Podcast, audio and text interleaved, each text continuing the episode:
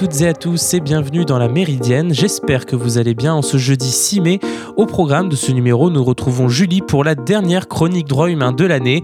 Et oui, déjà, elle nous parlera du droit international humanitaire, un droit fondamental duquel les institutions pardon, comme Amnesty s'occupent. Nous ferons également le tour de l'actualité du jour et on commence dès maintenant avec le Flash Info.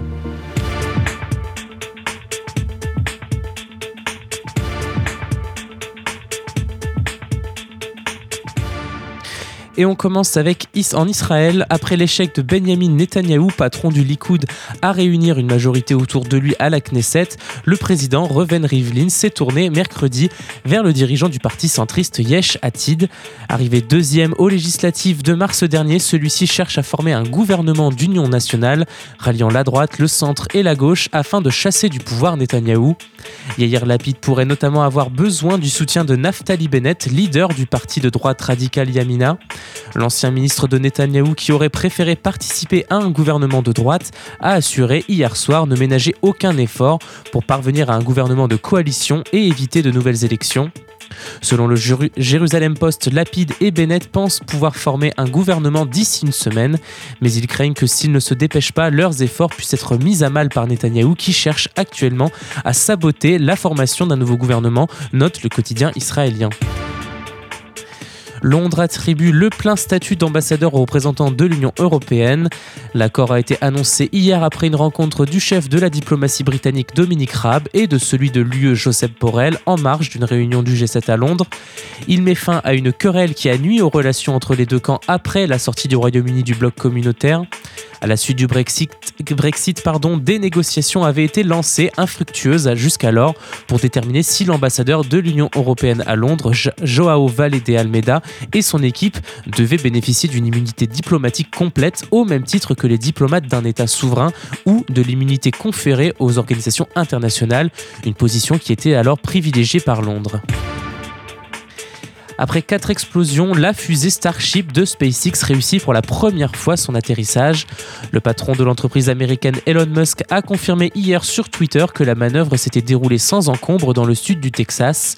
L'imposant véhicule argenté a été envoyé à environ 9 km et demi au-dessus de la Terre, puis a été soumis à une série d'acrobaties aériennes avant que ses moteurs ne soient, soient rallumés et qu'il n'atterrisse tout droit sur la piste.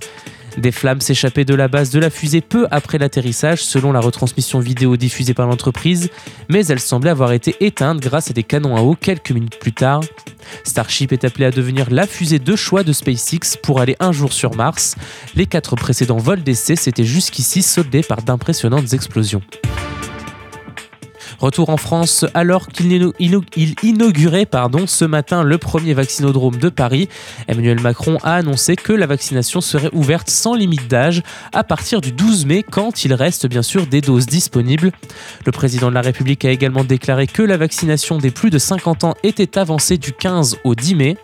La vaccination contre la Covid-19 progresse en France et continue de s'ouvrir à de nouveaux publics. La Direction générale de la santé a ainsi annoncé que les mineurs de 16 et 17 ans atteints de certaines maladies graves pouvaient se faire vacciner à compter de ce jour. Depuis le début de la campagne de vaccination, 16,7 millions de personnes ont reçu au moins une injection et 7, un peu plus de 7 millions ont reçu deux injections selon un bilan du ministère de la Santé publié hier. C'est près d'un tiers de la population majeure qui a reçu donc une première dose, une proportion jugée encore insuffisante pour garantir une diminution de la circulation du virus par nombre d'épidémiologistes. Et alors que la fracture vaccinale se creuse entre nations déshéritées et pays riches, les États-Unis ont annoncé hier être favorables à la levée des brevets sur les vaccins et participer activement aux négociations allant dans ce sens à l'OMC. Des déclarations qui ont provoqué la colère de l'industrie pharmaceutique. C'est une, une, prise pardon, de position qui sonne comme une déclaration de guerre au Big Pharma. Dans une décision qualifiée d'extraordinaire par le New York Times, les États-Unis ont annoncé hier qu'ils soutenaient la suspension temporaire des brevets des vaccins anti-Covid, un geste visant à aider les pays pauvres qui manquent cruellement des précieuses doses. Il s'agit d'une crise sanitaire mondiale et les circonstances extraordinaires de la pandémie de Covid-19 appellent à des mesures extraordinaires, a souligné la représentante américaine au commerce, tout en précisant que Washington participait déjà activement aux négociations menées au sein de l'Organisation mondiale du commerce pour permettre la levée de ces brevets. Celle-ci pourrait néanmoins prendre du temps, de nombreux pays dont la France et le Royaume-Uni y étant opposés. Joe Biden était coincé entre le vaccin et l'enclume. Au final, il a fait le choix de la compassion, analyse le journaliste de CNN Stephen Collinson. Il faut dire qu'il était dans une position particulièrement délicate car pendant la campagne présidentielle, il avait promis de partager la technologie vaccinale avec les autres pays. Il était aussi accusé de ne pas en faire assez pour aider les pays pauvres à acquérir rapidement des stocks de vaccins. En fin de compte, rendre les vaccins plus disponibles profitera aux Américains car personne n'est à l'abri du Covid tant que tout le monde n'est pas vacciné. Sur Twitter, le patron de l'Organisation mondiale de la santé a qualifié la, décision de Joe Biden d'historique. L'annonce de l'administration démocrate a en revanche provoqué la colère de l'industrie pharmaceutique. Stephen Hubel, le président de la Fédération américaine, a notamment estimé que cette décision risquait d'affaiblir davantage les chaînes d'approvisionnement déjà tendues et de favoriser la prolifération des vaccins contrefaits. Produire des vaccins contre la Covid-19 est un processus scientifique compliqué qui nécessite de sécuriser des matières premières difficiles à trouver à une échelle sans précédent selon les experts du secteur, souligne le Wall Street Journal. Les usines doivent être construites ou modernisées avec des équipements spéciaux et coûteux et les employés doivent avoir un certain savoir-faire en matière de fabrication. Dans un éditorial, le, comité de rédaction du quotidien conservateur estime, lui, que Joe Biden a commis un vol qui aura des répercussions médicales sur le long terme. Ce braquage de brevets, disent-ils, finira, mal pour les États-Unis et pour le monde entier, notent les journalistes. Les investisseurs vont maintenant être beaucoup moins enclins à financer de nouvelles recherches sur les médicaments s'ils pensent que leur propre gouvernement est capable de les trahir sous la pression politique. Vous écoutez La Méridienne sur Radio Phoenix. Et c'est l'heure de faire une première pause musicale dans la Méridienne et juste après nous retrouverons Julie pour la dernière chronique droit humain de l'année. Ne manquez pas ça. On revient juste après Valérie June. Le titre c'est Call Me a Fool. Vous êtes sur Radio Phoenix. Call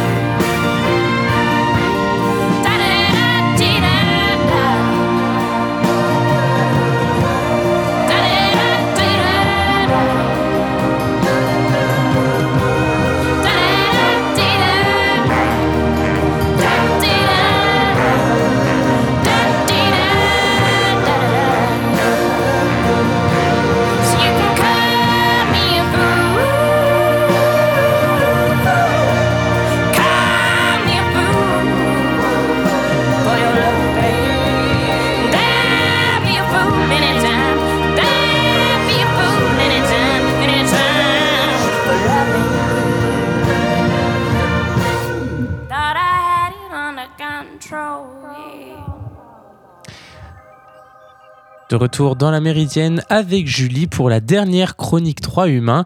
De quoi vas-tu nous parler Julie pour cette dernière? Alors bonjour Amaury, oui c'est déjà la dernière chronique de cette année.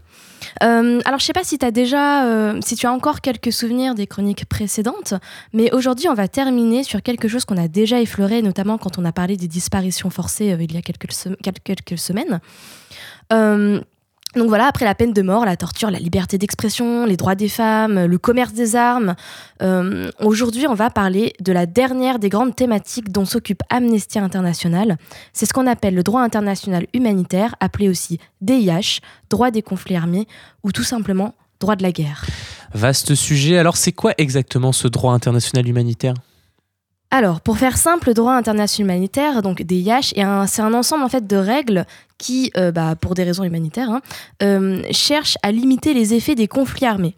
Donc, il va protéger les personnes qui ne participent pas ou plus au combat, ça peut être tout à fait des blessés de guerre par exemple, et il va restreindre des moyens et des méthodes de guerre. Donc euh, le droit international humanitaire, il fait partie du droit international qui va régir les relations entre les États. Le droit international, il est formé d'accords conclus entre les États, appelés traités ou conventions. Euh, il est formé de la coutume internationale qui est constituée par la pratique des États et reconnue euh, par eux comme étant obligatoire. Et aussi, euh, il est constitué des principes généraux du droit. Alors attention, même si le droit international humanitaire s'applique dans des situations de conflit armé, il ne détermine pas si un État a ou non le droit de recourir à la force. Cette question, elle va être régie par une partie importante euh, mais distincte euh, du droit international contenu dans la Charte des Nations Unies. Alors quand est-ce que c'est exactement que le droit international humanitaire il s'applique, s'applique quand, euh, de quelle, quelle manière il s'applique et qu'est-ce qu'il couvre? Alors le droit international humanitaire, il couvre deux domaines. Il va couvrir la protection des personnes qui ne participent pas ou plus au combat, on en, on en vient d'en parler, donc ça va être les civils, ça va être les journalistes, ça va être les blessés de guerre, euh, voilà. Et il va couvrir également tout ce qui va concerner les restrictions aux moyens de guerre, principalement les armes, et euh, les méthodes de guerre comme certaines tactiques militaires. Alors ce droit humanitaire, il s'applique quand? Il va s'appliquer euh, uniquement aux conflits armés et il va couvrir que les situations de tension interne ou de troubles intérieurs, comme les actes de violence plutôt isolés. Donc il s'applique lorsqu'un conflit a éclaté euh, seulement, et de la même manière pour toutes les parties, quelle que soit celle qui a déclenché les hostilités. Euh, on peut dire aussi que les dispositions du droit international humanitaire, elles sont distinctes selon qu'il s'agit d'un conflit armé international ou d'un conflit armé non international.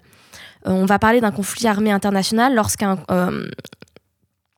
pardon, on va parler d'un conflit armé international euh, lorsqu'il y, a, euh, y a des parties qui, qui opposent au moins deux États. les conflits armés non internationaux vont opposer sur le territoire d'un seul État les forces armées régulières à des groupes armés dissidents ou à des groupes armés entre eux. Guerre civile un peu quoi. Oui voilà c'est ça tout à fait. donc voilà et là on va avoir un ensemble plus limité de règles qui vont être applicables à ce type de conflit. on peut aussi dire qu'il faut distinguer le droit international le droit international humanitaire et le droit relatif aux droits de l'homme, parce que ça serait beaucoup trop simple évidemment. Euh, même si certaines de ces règles sont similaires, ces deux branches du droit international se sont développées séparément et elles sont contenues dans des traités différents en particulier le droit relatif aux droits de l'homme, parce que contrairement au, DIH, il, s'applique en temps de paix et beaucoup de ces dispositions en fait peuvent être suspendues lors d'un conflit armé. Alors tu parles de traités, de, desquels s'agit-il? Il faut que, je suppose, les États les aient signés hein, pour qu'ils soient efficaces? Oui, tout à fait. Le droit international humanitaire, ça se trouve essentiellement dans les quatre conventions de Genève de 1949. Euh, la quasi-totalité des États euh, est aujourd'hui euh, liée par celle-ci. Alors, euh, ces conventions de 49, elles ont été complétées par deux traités, les deux protocoles additionnels de 1977 relatifs à la protection des victimes des conflits armés, et d'autres textes qui interdisent l'emploi de certaines armes et tactiques euh, militaires ou qui vont protéger certaines catégories de personnes ou euh, de biens. Par exemple, on a la Convention de la Haye de 1954 qui vise à protéger les biens culturels en cas de conflit, qui n'est absolument pas respectée hein, euh, par ailleurs. Euh, et puis on a aussi celle de 1993 par exemple sur les armes chimiques, euh, ou même on a tout à fait, on peut parler des protocoles facultatifs qui se rapportent à la Convention internationale des droits de l'enfant. Donc on a vraiment tout un panel de droits utiles pour gérer ces conflits. On n'imagine pas du tout hein, que la guerre pouvait être régie par des, lois spécifiques, qu'il y a euh, une bonne manière, une mauvaise manière de faire la guerre. J'imagine pardon, que ce, bah, ce, droit international humanitaire, il n'est pas très bien respecté. Hein, on a entendu euh, ces derniers jours, euh, notamment par rapport aux civils. Oui, alors tout à fait. Alors avant de rentrer peut-être plus en détail sur le sujet, tu veux bien de parler des civils parce que c'est une notion très très importante. Alors, euh, c'est quoi un civil? On entend par civil une personne qui ne va pas participer aux hostilités. Donc, euh, ça va être des religieux, des médecins, des journalistes. Euh, tout ça, c'est des civils. Enfin, toutes ces personnes, pardon, sont des civils. un membre des forces armées qui ne participe plus au combat, genre s'il est blessé ou s'il capitule, c'est aussi un civil. Euh, donc voilà, donc c'est des personnes, mais on va également aussi parler des biens de caractère civil, c'est-à-dire les maisons, les immeubles, les hôpitaux, les écoles, euh, les bâtiments administratifs. Euh, enfin bref, tout ce qui fait le quotidien des civils et qui n'a pas de rôle militaire. Donc ces biens de caractère civil, ils doivent aussi être épargnés. Et donc tout ça, toute cette partie civile, en fait, on va la distinguer, et c'est d'ailleurs ce qu'on appelle le principe de distinction en droit international humanitaire. Alors évidemment, les civils, c'est les premières victimes des conflits armés dans le monde, tu viens de le dire. Elles sont sujettes à, des exécutions, à des tortures, à des déplacements forcés. Euh, leur protection, elle est toujours mise à mal. On en a parlé dans nos interventions précédentes. Et pourtant, les gouvernements et les autres parties au conflit, comme les groupes armés, hein, oui, oui, euh, ont en vertu du droit international humanitaire l'obligation de les protéger. Oui, tout à fait. Hein. Quelle que soit leur nature et leur intensité, les conflits armés entraînent partout des violences, de la République centrafricaine à la Syrie, du Yémen à l'Irak, en passant par Gaza, comme tu l'as dit. Les civils sont les premières victimes des combats. Lors des bombardements, les infrastructures civiles, dont tu l'as dit aussi, sont aussi touchées. Hôpitaux, bâtiments publics, souvent ciblés, souvent détruits, sciemment, par souvent même, plongeant durablement bah, des populations euh, entières dans le chaos. Oui, et plus grave encore, euh, je dirais même que le contexte des conflits va favoriser aussi d'autres formes de violence, c'est-à-dire on va avoir le recours à la détention arbitraire ou aux disparitions forcées, comme on en a déjà parlé, ou même euh, à la généralisation de la torture. Euh, les femmes, elles vont être victimes de viols ou d'autres formes de violences sexuelles, et des enfants peuvent être enrôlés de force dans les combats, ce qu'on appelle les les enfants soldats. Euh, je sais pas, moi, on peut parler d'un exemple de ces violences. Euh, par exemple, euh, en juillet 2017, les forces de la coalition internationale qui luttent contre l'État islamique célèbrent la chute de Mossoul en Irak. Donc c'est une victoire militaire qui a été payée bien sûr au prix fort par la population civile, puisque selon un rapport d'Amnesty International, elle a fait plusieurs milliers de morts, 15 000 blessés et plus d'un million de personnes ont été déplacées. Donc les civils, ils ont été pris au piège par les participants au conflit, c'est-à-dire ici l'État islamique, euh, qui euh, les a systématiquement utilisés comme boucliers humains et empêchés de fuir.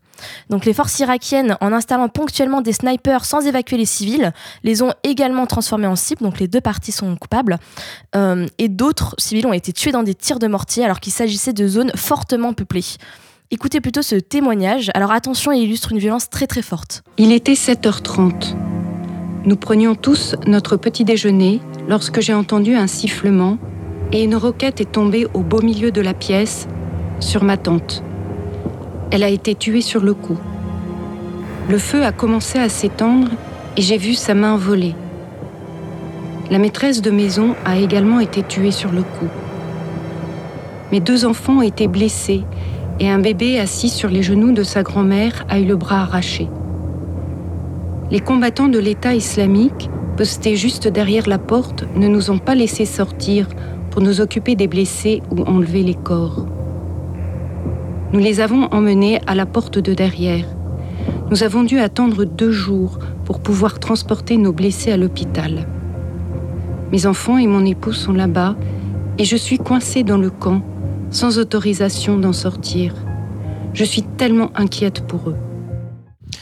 C'est un récit euh, évidemment glaçant. Pourtant, comme le rappelle souvent euh, l'ONU, la guerre ne doit pas être une zone de non-droit. Et comme tu l'as dit, il y a des lois qui existent pour la régler et qui visent à épargner les civils. Comment ça devrait fonctionner du coup? Alors oui, comme je l'ai dit tout à l'heure, ces textes sont catégoriques. Toute attaque délibérée contre un civil ou un bien de caractère civil est un crime de guerre. Et si cette attaque se fait à grande échelle, pendant une longue période, et si elle est systématique, c'est un crime contre l'humanité. Alors tous les États ont signé ces conventions, elles sont donc universellement applicables. Et euh, la protection des civils et des biens à caractère civil euh, repose sur trois principes fondamentaux euh, qui va permettre justement euh, de, voir si les États sont coupables ou pas. Donc, ces trois principes. Le premier principe, on vient d'en parler, c'est celui de la distinction. Toutes les parties du conflit doivent faire la distinction entre l'objectif militaire et bien de caractère civil. Les armes qui ne peuvent pas faire cette distinction au moment de l'attaque sont interdites. Par exemple, on a euh, les bombardements aériens euh, qui indiscriminent et qui ne reconnaissent pas l'existence d'hôpitaux dans la zone de bombardement, par exemple, ou on va aussi interdire certains drones qui ne reconnaissent pas facialement les personnes qu'elles vont, tuer.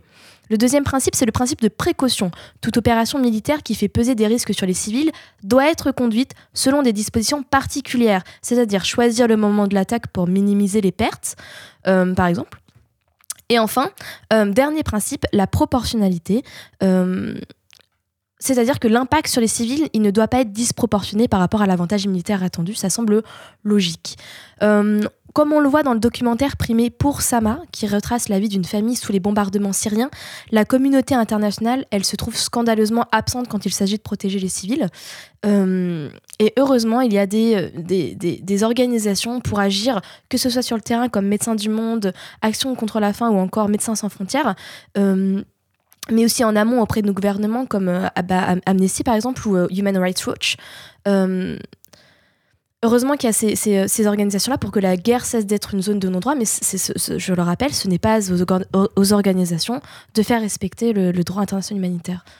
Mais, si le, Conseil de sécurité de l'ONU semble incapable, malgré tout, hein, de résoudre les conflits, souvent peut-être par opportunisme politique ou défense d'intérêts particuliers.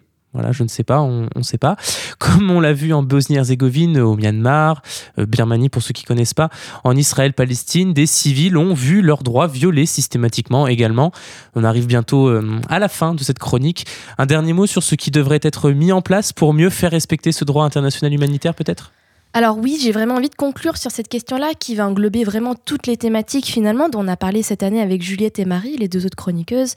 Donc euh, pour nous, les auteurs des infractions commises contre les civils en temps de guerre doivent être jugés par des instances de justice nationales ou internationales. C'est pas impossible, hein, ça, déjà, ça, a déjà été fait en ex-Yougoslavie, au Rwanda ou encore euh, en Sierra Leone. Donc il faut faire ce qui est nécessaire, c'est-à-dire qu'il faut interdire et condamner les crimes de guerre tels que bah, les attaques délibérées contre des civils ou des biens de caractère civil, euh, la disparition forcée, la torture, euh, les exécutions sommaires et puis euh, les possibles crimes, contre l'humanité. Il est aussi nécessaire également de veiller correctement à la mise en œuvre du traité international sur le commerce des armes, qui a fait l'objet d'une autre chronique, c'est-à-dire le, le TCA, via la modification des législations nationales et leurs applications. Il est nécessaire aussi de protéger bah, les femmes contre les violences sexuelles dans les conflits, notamment ce qui touche au viol comme arme de, guerre. Euh, il est nécessaire de veiller à la fin du recrutement et de l'utilisation des enfants soldats, c'est-à-dire leur démobilisation, leur réadaptation, leur réinsertion dans la société. Et enfin, et je m'arrêterai là, euh, je pense que c'est nécessaire aussi d'ouvrir l'accès aux victimes euh, au droit et à la justice internationale pour que prenne fin l'impunité pour les crimes de guerre et les crimes contre l'humanité en général. Merci beaucoup Julie pour cette chronique, cette dernière chronique de l'année. Merci aussi donc pour ta présence cette année, tout au long de, cette année un peu tumultueuse avec euh, confinement puis déconfinement. Voilà, ce fut un plaisir en tout cas et merci également à Marie et Juliette si elles nous écoutent. Toutes les trois, bah, vous êtes relayées tous les jeudis pour nous proposer un contenu de qualité. Merci beaucoup. Est-ce que tu vas rajouter un petit quelque chose? Bah non, merci à vous de nous avoir accueillis. C'était vraiment une expérience euh, formidable et on reviendra avec plaisir. Hein. Bah, vous êtes les bienvenus. Allez, on fait une dernière pause musicale dans la Méridienne et je vous propose d'écouter Barbagallo. Le titre c'est Debout. On est un peu en retard, je vous dis pas qu'on écoutera tout, mais à tout de suite, vous êtes sur Radio Phoenix.